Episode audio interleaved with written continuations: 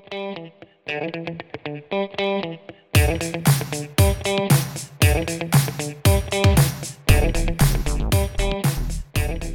and welcome to Paincast, conversations on pain and physiotherapy. This podcast is brought to you by the Pain Science Division of the Canadian Physiotherapy Association. I'm Tiffany, a physiotherapy student at the University of Toronto. Today we're honored to have Dr. Lucas Lima joining us. Dr. Lucas Lima is a research associate at the Alan Edwards Center for Research on Pain at McGill University. He is a physiotherapist with a PhD and postdoctoral training in pain neuroscience. His latest research, published in the Science Translational Medicine Journal, has garnered significant media attention for challenging current practices in acute musculoskeletal pain management, specifically the suggestion that NSAIDs might increase the risk of developing chronic pain. In this episode, we talked about what inflammation is, recent evidence on the relationship between inflammation and chronification of acute pain, and evidence based recommendations on NSAIDs and icing post injury. Enjoy! Hi, Lucas. Thank you so much for joining me on Paincast today. How are you doing? Doing great. Thank you for having me. That's awesome. I'm really excited about this interview today. I'm really intrigued about this topic. To start off, can you introduce yourself, what you do, and what a typical week looks like for you? My name is Lucas Lima. I'm uh, currently a research scientist at the Alan Edwards Center for Pain Research at McGill University. I have a background in physical therapy. I have a degree in physical therapy from the Federal University of Sergipe in Brazil. So if you're wondering about the accent, that's where it's from. During that time, I got involved in pain research in a pain and physical therapy lab that was head by my supervisor, Josie de Santana. I fell in love with pain research, and then I, I decided to pursue a career in that. So one interesting thing about that lab is that it was a physical therapy research lab that also did basic science. So it worked with mice, which is, is not very common for physical therapy research. For obvious reasons, physical therapy research is, for good reasons, more related to clinical studies. But I think basic science and animal research can have really great benefits for physical therapy in terms of giving insight into mechanisms of our treatments. So I decided to do a master's in that lab and also a PhD later, where I worked with basic science related to mechanisms of TENS, transcutaneous electrical nerve stimulation, and physical exercise. And for my PhD, I worked with Kathleen Sluka at the University of Iowa in the US. And for in this like intersection between pain research, physical therapy research, and basic science, she's probably like the biggest name we have in this field. So yeah, then I came to Canada to do a postdoc at the Alan Edwards Pain Center because it's like a center of excellence in pain research. And now I am a research staff at the center. You ask how my week looks like. So I'm, I'm, mostly I work at the lab, so it's, it's mostly like hands-on doing research or assessing students. There's also a lot of data analysis, meetings to discuss and present data. Occasionally going to conferences to give talks and that kind of stuff. There's heavily research surrounded. Yes. So how long have you been working on the topic about inflammation? The interest in inflammation is is a recent development. I've been always doing pain research, but I was more focused on the brain, so what, central nervous system mechanisms are involved. But the inflammation came into my into my interest when I was doing my postdoc in Jeffrey Mogil's lab. And we were approached by our colleagues at the pain genetics lab. They're also at the pain center because they had these very interesting and surprising findings on pain genetics, genetic expression of low back pain patients. And they wanted to talk to us into developing mice experiments to better understand what they found. Before we dive too deep into the studies, let's establish a common ground for us and for our audience. How would you define inflammation? So, inflammation is a response of your body, of your organism in response to injury. So, for example, if you have an ankle sprain, parts of your ligaments will be injured so your body is going to respond by dilation of blood cells, migration of different number of immune cells that are going to remove the injured tissue and start a process of regeneration. So it is a physiological important process that, of course, When it happens, what we do is to try to block it.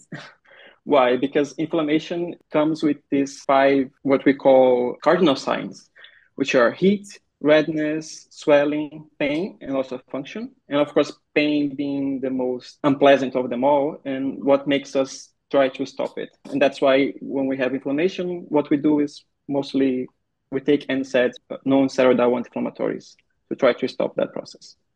But the recent findings suggest that this might not be a good idea. To dive a little more into inflammation itself a little bit, is tissue damage necessary for inflammation to occur? Mm, no. Well, that would be the normal process. You have an injury, or you might have an infection, and then the, your body is going to respond to fight that infection or to repair that injury. Of course, we have situations where inflammation occurs pathologically, for example, immune diseases or chronic inflammatory conditions such as rheumatoid arthritis. Or we have uh, conditions where we have the injury, but the inflammation stays longer than the time that is supposed to occur the tissue repair. So, for today's discussion, is there a particular type of inflammation that we're focusing on? Yeah, this is important. Our study focused on the regular acute inflammatory response. So the normal physiological response that happens after you have an injury. Since you have a background in pain research and now you're studying inflammation, I'm curious what would be your take on the relationship between pain and inflammation? Do they occur always at the same time? Do one always happen with the other? So pain can be a consequence of inflammation, but pain is not necessarily associated with inflammation. So, right, we have different types of pain that are necessarily not necessarily associated with inflammation, such as nociplastic and neuropathic pain. But the pain associated with inflammation, that pain also has physiological property, right? It has an important role because it indicates to us that we need to protect the area that was injured, avoid movement, in order for the proper tissue repair to occur. So not all pain involves inflammation, but all inflammation involves pain. Most of the times, yeah. Now, since today we're going to talk about our approach to inflammation and what does recent evidence tell us, can you do a recap on what has been the typical approach to inflammation? So the most uh, commonly prescribed medication when you have pain and inflammation are non-steroidal anti-inflammatories. So it's, it's kind of a rule. Every time we have pain and inflammation, what is done is to block it with medication. Or if we think in the like physical therapy side, we have, for example, the PRICE protocol, which part of it is applying ice with the purpose of reducing swelling and blocking the inflammatory response, right? And even though we know that we need that inflammation in order to have tissue repair, that has been the protocol. Because, I mean, of course, we need to treat that pain because pain that is not properly treated is also in risk of turning into chronic pain. But there might be better approaches to relieve that pain and allow the proper inflammatory response to take place. Yeah, let's dive into that evidence. What type of evidence suggests the otherwise now that we should not impede inflammation? Yeah, so let's talk about the study that we published, Science of Translational Medicine. So our colleagues at the Pain Genetics Lab developed this experiment where they recruited patients with low back pain at the acute stage. So within three days of when they had the first symptoms, they collected blood from those patients. And then three months later, they saw those patients again to collect blood. But what happened at this point, at this three month point, is that there were two groups of patients the ones who resolved pain, so they have more pain, and the ones who developed chronic pain, so they had persistent pain. And by comparing the genetic expression analysis between those blood samples, and by comparing the acute stage with the chronic stage between those two groups, they aim to identify what possible processes are leading for this chronification of pain in those patients who had persistent pain what they found was quite surprising. And the surprise number one is that when looking at the gene expression in those patients who had persistent pain, trying to identify active processes leading to this chronification, they didn't see anything. It was like nothing uh, happened in those patients between the acute phase and the chronic phase. They were the same in terms of uh, gene expression. But when we looked at the patients who resolved, who had acute pain, but three months later were completely resolved, those patients had hundreds of significantly expressed genes. So a big difference in gene expression between the acute and chronic phase. So that was surprising because the whole pain field believes that there might be active processes leading to pain chronification. But what we saw with our colleagues saw is that there's actually active process leading to resolution. And when when your system is stagnant, that's when pain becomes chronic. For this particular study, those who enrolled into it with acute low back pain, are they the first episode of low back pain ever in their lives, or are they can be uh, acute exacerbation of chronic low back pain? No, very specifically for, for this experiment, they, it was the first episode. So we really wanted to see what happens for the transition of the first episode of acute pain, what happens for, for that to become chronic.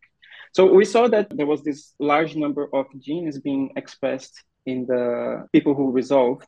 The next step was to look into these genes and see what processes are involved in these genes.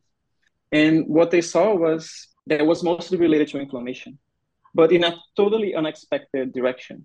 Because what we saw was when comparing the acute phase of those who resolved pain and those who, who had persistent pain, those who resolved pain had much more inflammation, had a much stronger inflammatory response than the ones who had persistent pain.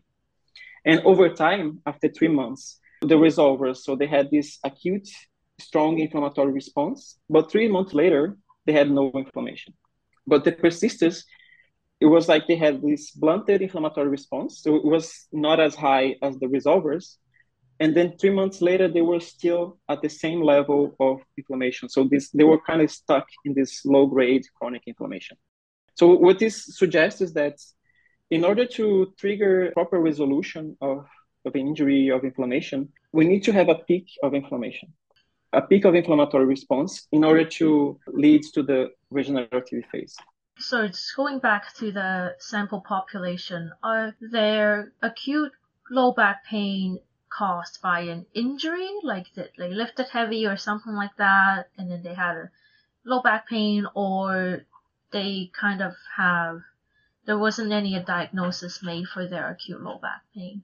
Well, it was not restricted, but there was a different types of diagnosis. The only fact was that they had to be acute within three days and be the first time they had this type of uh, low back pain. Right. And would you say that most people, if not all, who have acute low back pain for the first time in their lives have a low back pain that is inflammatory in nature? Um, I don't have the uh, data to to show what's the percentage, but I would say that most of them if it's a acute, it will be inflammatory. Mm-hmm.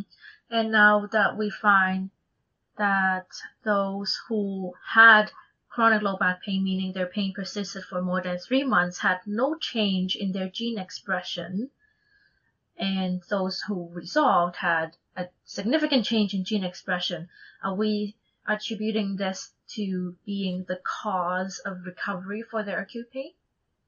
So our interpretation is it has to do with the innate immune system and capability of your body to have a, a, proper immune response. So it's possible that the ones who had persistent pain, they had a deficient immune response. So they couldn't reach the proper amount of inflammation that is necessary to trigger the second phase, which is the regeneration and tissue repair phase. And this finding was so it's not only low back pain, we also replicated this in TMD patients. We saw the same results. Just for clarification, can you explain what TMD is? Oh, temporal mandibular disorders, yeah. So orofacial pain. Basically. Yeah, so that's really interesting. Do we know if the two groups, those who resolved versus those who didn't, did they have different levels of severity and injury? Or, uh, you know, why do they have different levels of inflammation to begin with? Yeah, that we don't know. I mean, there's different reasons that might lead someone to have different levels of immune response. Levels of physical activity, for example, right? People that are physically active, they have better immune response than sedentary people. So that might be one aspect.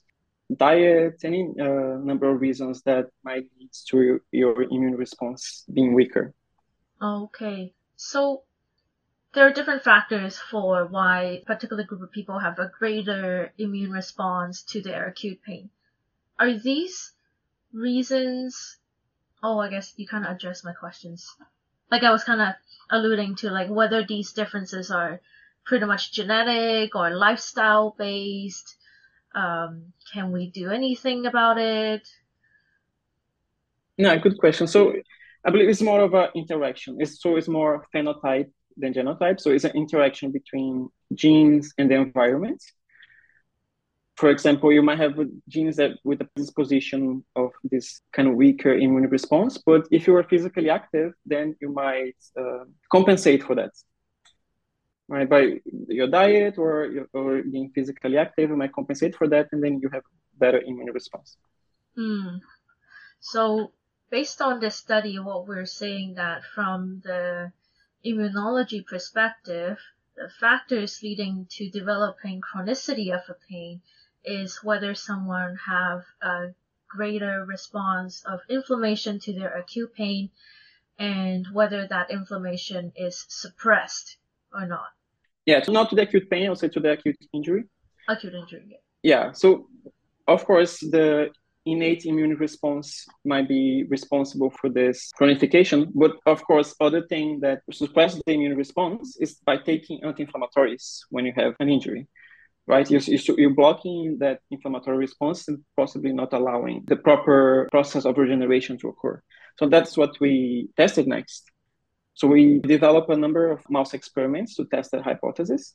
So we give mice different types of pain, inflammatory, lower back, neuropathic. And then right after those types of injuries, we give them at first dexamethasone, which is a very strong steroidal anti-inflammatory. And then we test the pain behavior for a long period of time. And we do that by poking the paw with uh, hair-like filaments of increasing force and then if they are pain sensitive, they will respond to those filaments. They have a withdrawal response.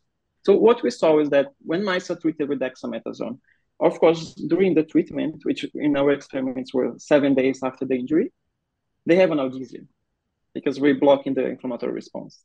But then when we interrupt the treatment and we follow them for a long time, we see that the control mice, the mice that did not receive treatment, they start to recover at depending on the type of pain, but around two weeks, they start to recover. But the mice that receive dexamethasone, they immediately after we stop the treatment, they become hyperalgesic or having pain, pain sensitive again, and they take much longer to recover. In our experiments, instead of recovering in two weeks, mice took 100 days to recover, to have the pain sensitivity recover to baseline levels. So this suggests that uh, behavioral evidence that blocking inflammation with the dexamethasone, a steroid anti-inflammatory, leads to pain chronification.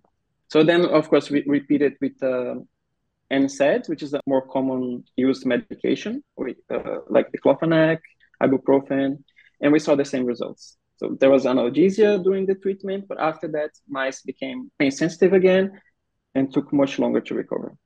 So after finding that one of the factors for leading up to chronicity of pain is the extent of inflammation you have after the acute injury. The next step you took was to see whether actively reducing that acute inflammation can lead to chronicity of pain. And you find that with the steroidal anti-inflammatory and non-steroidal anti-inflammatories in mice models, that indeed led to longer periods of pain, even though they had lower pain levels at the acute injury phase. Is that right summary? During exactly. So the, the medication had an acute benefit, acute pain relief, but on the other hand, it led to much longer recovery time and in fact, pain chronification. Yeah, we saw that this is mostly due to interfering with neutrophils which are immune cells. They are kind of the first responders of inflammation. When we deplete neutrophils in mice and give them an injury, they develop chronic pain. And when we give them neutrophils after we injure them and block inflammation with dexamethasone, we don't see chronification when we give them neutrophils. So it's showing that really this immediate uh, inflammatory response is really important. Okay, yeah, I guess that's really the benefits of having mice as our experiment subjects, you can control all these factors. So basically, you found that neutrophils are essential and necessary to prevent chronic pain in a, in the setting of an acute injury. Yeah, and then we try to see if there's uh, human data to support this idea that anti-inflammatories might lead to chronic pain. So we went to the UK Biobank, which is this large database of patients, and we looked for correlations between NSAID intake, which is, is the UK, so it's, it's mostly ibuprofen, and rate of chronic pain. And we saw there was a 1.7 uh, greater risk of reporting chronic pain in people that took NSAIDs in that biobank for those who had acute pain, just to clarify, these are all people who develop pain in that particular body region for the first time. It's not an acute exacerbation of chronic pain. No, it's, uh, it's taking NSAIDs at the acute phase of the injury and then reporting having pain longer periods. I believe it's six months. Are there any confounders that could be causing this result? Yeah, but we controlled for sex, age, and compared, of course, use of uh, paracetamol and antidepressants. And even controlling for these variables, the, the effect was still significant. Mm, that's really cool. Yeah, uh, interesting. In this the biobank uh, analysis, we also look at the percentage of neutrophils and rate of chronic pain, and we saw that the neutrophil percentage was inversely associated with chronic pain, uh, showing that again the importance of neutrophils and this immediate inflammatory response for prevention of chronic pain. Right. Do we have any idea of whether this, what we've talked about, all of that, apply to acute exacerbation of chronic pain? What What do you mean by that? So let's say, for example, you have low back pain for a long time you have chronic low back pain, and then once in a while you have an acute exacerbation, just like really painful for a couple of days or a week. That type of pain. Do we have any idea whether suppressing inflammatory response during that period um, is also bad, quote unquote, for you? Yeah, that's a, a good question, but yeah, I don't have the answer, mm. unfortunately. Yeah, that's something that we should look at But because right now we only have information on acute pain. Yes, yes. Now, what about things like chronic inflammation? Let's say you have an uh, Achilles tendon injury and then after a long time it's still being a bit angry, a bit grumpy. You have like morning stiffness, morning pain, that type of inflammation. Do we know whether taking NSAID is okay for that or we don't have any information just as of now. Yeah, I think it's possible in this case you are already stuck in this low grade chronic inflammation, and that's possibly associated with this this chronic pain. So, uh, so I don't know if any NSAIDs will have a, a benefit, but also you already past the stage of having the, the acute peak of inflammation and resolution. You're, you're already at the stage where you're stuck in this chronic inflammatory stage.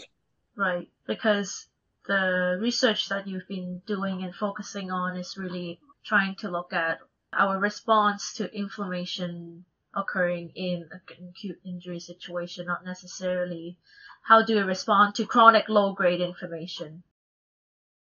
Yeah, I think one idea that should be looked into it is rather instead of uh, blocking that inflammation, stimulating the immune system to respond and maybe trigger the resolution of this chronic inflammatory state. So, yeah, should we try to increase inflammatory response? Oh, if we should? Well, I guess it depends on the case. One thing that, of course, is beneficial is to not necessarily induce inflammation, but uh, boost your immune system. One way to do that, and one, one of the things I'm interested in is exercise. As you know that exercise accelerates uh, tissue repair. And it has been said that, uh, oh, exercise has anti-inflammatory effects because when we look at the effects of exercise on immune cells, most of immune cells, we have two phenotypes for each, pro-inflammatory and the anti-inflammatory. We, we have that for neutrophils and macrophages, for example. So we have the pro-inflammatory macrophages that go to the site of injury to remove that tissue, and we have the anti-inflammatory uh, macrophages that promote regeneration. There's a lot of evidence of exercise promoting this phenotype change from the pro-inflammatory to the anti-inflammatory macrophages. And a lot of people claim that it uh, shows that exercise is anti-inflammatory. I'd rather say that exercise is pro-resolution and it boosts the immune response, kind of accelerates this process of having the the peak of inflammation and then triggering of the resolution. So exercise would be a way to boost that immune response. It could also be beneficial to induce inflammation itself. And one of the things that where we do that is dry needling, right? For example, we have um, muscle pain, we, we insert the needle. What happens is that we cause an inflammation by inserting the needle. And there is like a paper showing that dry needling does cause this transient inflammation that is resolved within like one week. So that might be like the mechanism behind the effectiveness of dry needling is triggering this inflammation and leading to the resolution. I guess shockwave would be a similar mechanism to resolving recalcitrant tendinopathy or tendonitis, just to kind of reintroducing that trauma a little bit, like restart that process of healing and so on. Um, we've been talking about after an acute injury it's probably not a good idea to use NSAIDs to suppress that inflammatory response, even though it leads to a short-term benefit in pain reduction. What if the person has a lot of pain or, you know, we know when acute pain is not resolved, there's an increased chance of developing chronic pain. How do we strike that balance or address that problem of, you know, unaddressed acute pain? Yeah, so inflammation is not always the same, and there could be different levels of inflammation, and certain levels of inflammation might have uh, damaging effects. And in these cases, it might be beneficial to dampen that response. But I'll say in most of the cases where it is a, a normal inflammatory response, then it would be best not to interfere with the proper inflammatory response. But in cases where the, the, inflammatory response is exaggerated and do not correspond to the initial injury, and we have excessive edema, excessive swelling, in those cases, it, might be beneficial to dampen the, the inflammation. But also, um, in those normal cases when, when we have an injury and we, we have pain, but it's the normal inflammatory process, by not interfering with the inflammation, that does not mean that we should not treat the pain because acute pain that is not properly treated might also turn into chronic pain. So we should look at alternatives. So medication that is not anti-inflammatory, so analgesics that don't have uh, anti-inflammatory effect. Other alternatives such as I'm a big proponent of TENS, transcutaneous electrical nerve stimulation. It has been shown to be very beneficial, especially for like post-operative uh, environments. So how do we know when inflammatory response is exaggerated and excessive? Yeah, that's difficult, right? We need to develop better tools to identify those this grading of the inflammatory response. But we, we can look at uh, things such as exaggerated swelling, for example, or the duration, right? If, if it's, it stays longer than it should be. Okay. Now, we've talked a lot about taking NSAIDs. Another very common approach to acute injury is icing. As you've talked about, it's in, in the PRICE protocol, which is developed a long time ago. What does current literature say about icing? Yeah, you know, right after we finished this first study with the NSAIDs, of course, as a physical therapist, my mind went straight to icing and the PRICE protocol and wondering what happens then when you block inflammation with ice. I only have this, the idea is to look into the literature and see if there's already something. And well, first of all, in terms of like clinical evidence supporting the use of ice is, is very weak. Actual evidence showing that ice is beneficial is very weak. But then looking at the studies showing that ice might have negative effects, I saw there was actually evidence related to tissue repair. So there's a number of experiments in mice that show that applying ice, uh, reducing the temperature of the muscle with ice after injury leads to a delay in tissue repair. And you know that tissue repair is associated with the resolution of pain. So my next aim was to see what happens in terms of the pain resolution. And that's one of the studies that we did after. And we, we finished now. It's not published yet. We still is under peer review process. But what we saw was very similar. So we did a number of types of injury in mice. And in this study in particular, we also did exercise-induced muscle pain to better replicate situations where ice is used. So after like a strenuous exercise, right, you apply ice. So that mouse model tries to replicate that. And we saw a very similar process that we saw with the NSAIDs. So ice acutely does produce pain relief, but if we follow the pain of those mice for a longer time, we see that the mice that receive ice take longer to recover. So it's more evidence that even by reducing inflammation with ice, which is a much weaker uh, anti-inflammatory mechanism than taking NSAIDs, it still leads to a delay in recovery for both tissue repair and for pain itself. Interesting. Now, ice impairs inflammatory response by cooling the tissue. Vasoconstriction. Yes. Yeah. So, would it be true to say that icing impairs the immune response only when it is able to cool the tissue? So, it, when it's not able to cool the actual muscle tissue, icing could be fine. Is that true? Yeah, so to interfere with the immune response, it needs to have an, enough time and be stronger enough to cause vasoconstriction. So I would say that like cooling agents, so like cooling gels, wouldn't have that effect. Yeah. They don't have the vasoconstriction effect. It's just a the, the cooling sensation. Yeah. So in a sense, if you want to achieve pain reduction without impairing immune response, you can apply a mild cooling agent for a short period of time just for that analgesic effect to take place. Yeah, because for the vasoconstriction itself, it needs to be a, longer time of like immersion into ice. Yeah, and, and it it sort of I guess also practically speaking on the field, someone got injured.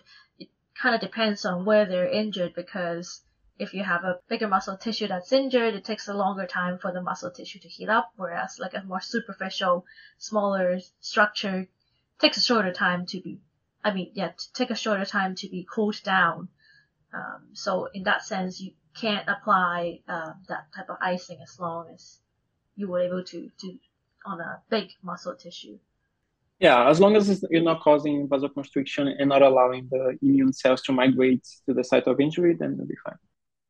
But it, but it is hard to to tell what dosage would cause this or not.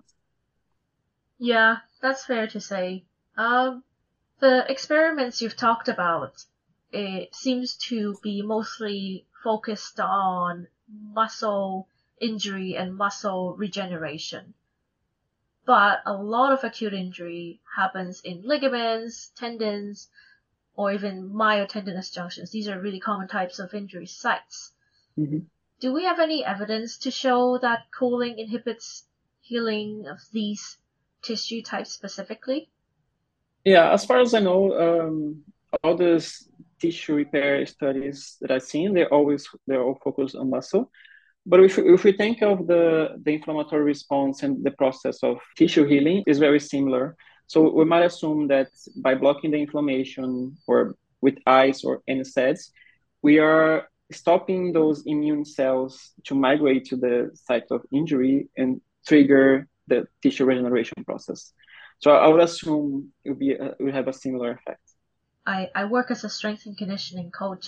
One practice I know that athletes regularly go through is going into an ice bath sort of tank, you know, either after their workout or after a game for uh, speeding up recovery and so on.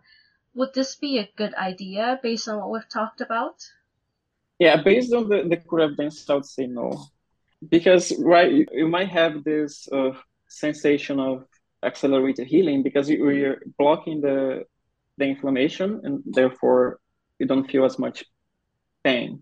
But if we think of the process of muscle growth and muscle development, it is a process of injury, inflammation, and regeneration leading to muscle development. So it might be interfering with that by taking those ice baths. you're not allowing your muscle fibers to properly regenerate. When you, you block the, the inflammation that is going to trigger the migration of satellite cells and leading to the regeneration of muscle. Mm. Now, one argument I've heard for icing acute injuries is to prevent secondary tissue hypoxemia. Are you familiar with that argument? No, but I don't. I don't know um, the the rate and how common secondary hypoxia after regular types of injury are. Yeah, absolutely. I myself has tried to find the answer, like whether it is a concern for acute injured tissues to run into hypoxemia, but I wasn't able to find. Yeah, I was assuming it's more more related to more like intense injury. It wouldn't be as associated with normal like uh, muscle damage from strenuous exercise or a simple tear of ligaments and tendons. I thought so. So would you say there could be a time and place for icing on intense acute injury? Yes, I think it depends on how intense is that inflammatory response. And if it's intense to the point that it might be damaging, it might be good to apply ice and maybe dampen that, that inflammation a little bit. Right? If you have extreme swelling, extreme pain, one thing that we still need to figure out is, is related to the timing. Because right now, what you see is that the very uh, acute phase of inflammation is important. So, the moment where the first three days where neutrophils are coming and triggering the, the first response, we don't know later on if it's okay to block uh, inflammation later on once this first response already happened. So, that might be something that we still need to figure out. Yeah, absolutely. That also goes into that chronic low grade inflammation, like when after that acute phase exactly. is adopting anti inflammatory approach appropriate and no longer have a negative consequence sort of question. Now I'm also curious, um, compression after an acute injury is a common approach to to limit the amount of swelling and to perhaps stop bleeding of the tissues inside. Is that an okay thing to do? Because in a sense that is restricting how much of that immune response can run into that injured area. I don't have like a proper response. I think there's something that we really should look into it because I don't know how much this compression interferes with the immune response. I don't know how much it stops the migration of the immune cells to the site of injury. Yeah because it's possible that compression without ice you just you're controlling the swelling but it's still allowing for the immune response to take place but i don't have a, a, a response i have this impression that we should limit the amount of swelling after an acute injury because excessive swelling can also impair the healing process. It may take longer or the healing may not occur appropriately, although I don't have any literature in my mind to support that notion. Were you taught that idea? You, is there any evidence to support that? Yeah, I, I agree with you. Actually, I if I had to give my personal uh, recommendation, I would do compression and not ice to, to control the, the swelling because I don't think the compression would interfere much with the immune response itself. So I would still recommend compression, but it is something that we might take a look at, and maybe it's possible that it also stops proper inflammatory response. But I I'm more of the opinion that it's, it's more beneficial than detrimental. So so far as the evidence go, we would say that taking an anti-inflammatory approach with NSAIDs is a no-go, but compression to control swelling is something that we should still do as of evidence for now. Yeah, so far we know that it's beneficial for controlling swelling. We don't have any any evidence pointing of it having negative effects. Yes. But it was never looked at in terms of does it interfere with the immune response? Yeah, that's fair, absolutely. I'm curious to poke a little more around that idea of approach to acute injury. If inflammatory response is desirable, should we even apply heat to help with that? Very contrary to what we've been doing all the way along.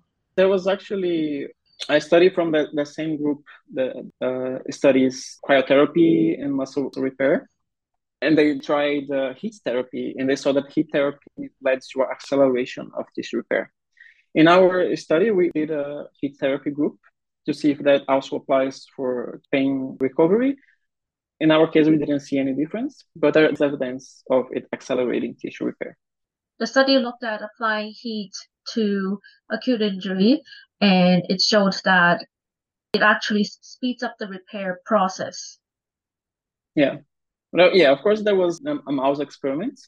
It needs to be proper reproduced in humans in, in a clinical population for us to properly recommend at the acute stage. Oh, okay. So we're still waiting for more evidence in terms of whether heat is indicated for acute injury.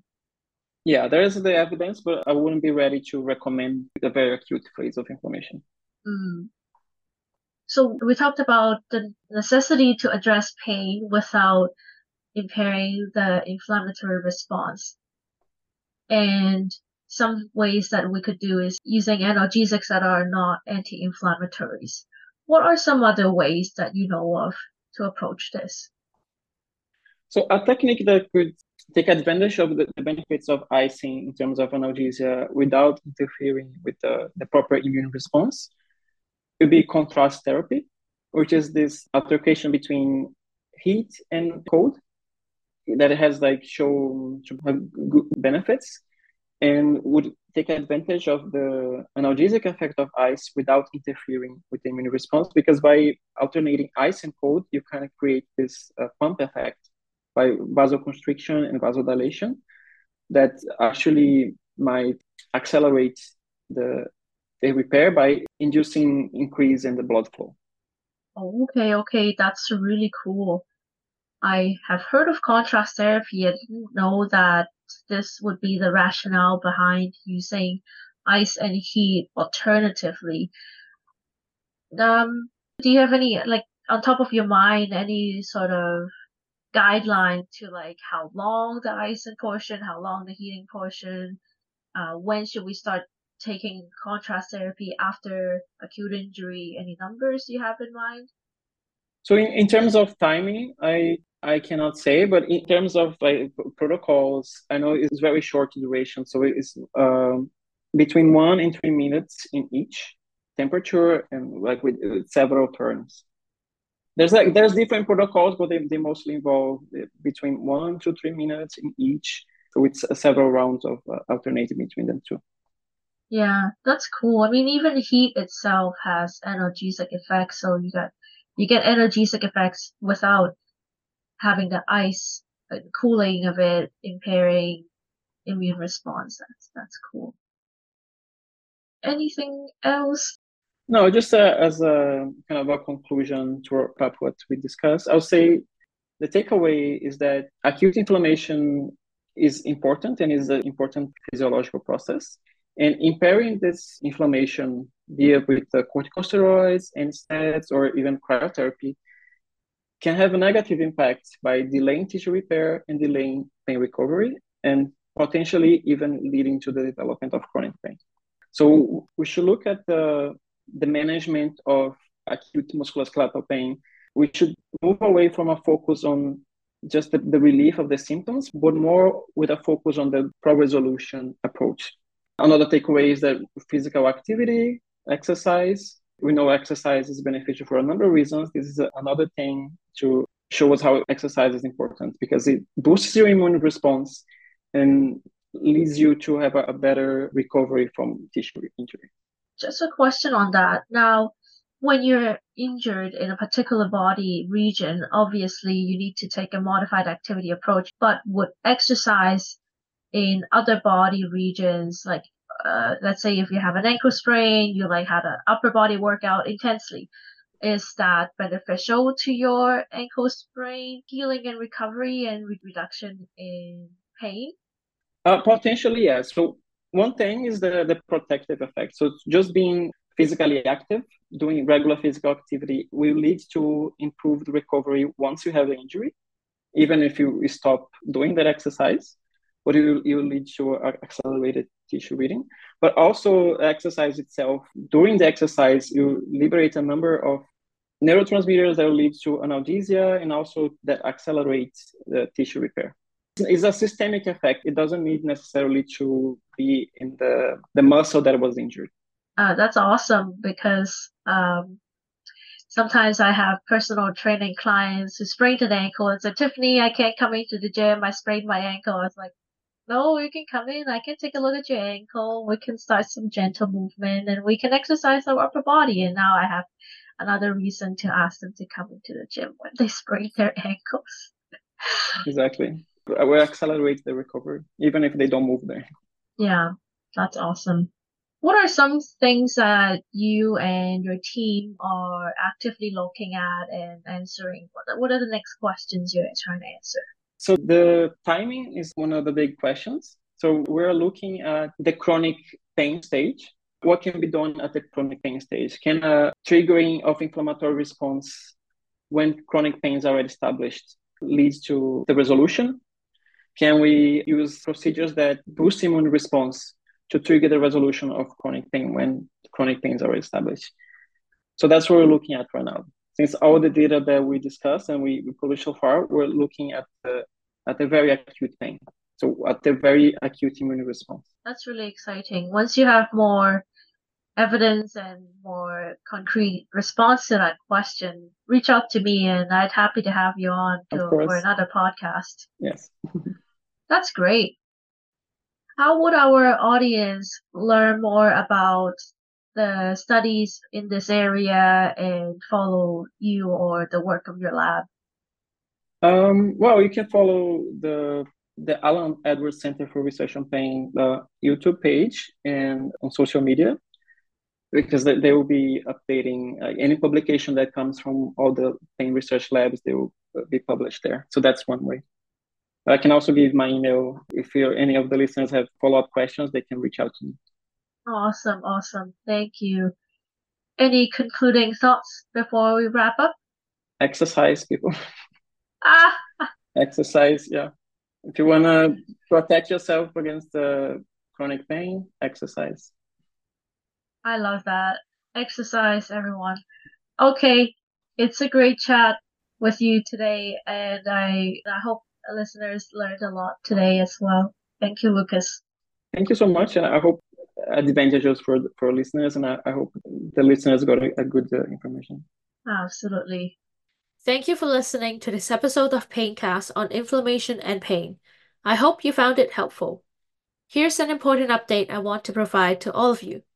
I'm leading a national student committee on pain science under the Pain Science Division, and it is my hope to inspire more physiotherapy students to learn and be passionate about anything pain and physiotherapy related. So, starting from January to July, our mid month episode will be coming from the students. I'll be guiding them through the whole process of producing an episode, including researching the topic, reaching out to experts, formulating interview questions, recording the interview, and editing the audio. You will still hear from me in the episodes released at the beginning of the month. Please support our podcast by subscribing and rating it on Apple Podcasts, Spotify, or Podbean, and share it with your network. Stay tuned for future episodes on pain and physiotherapy.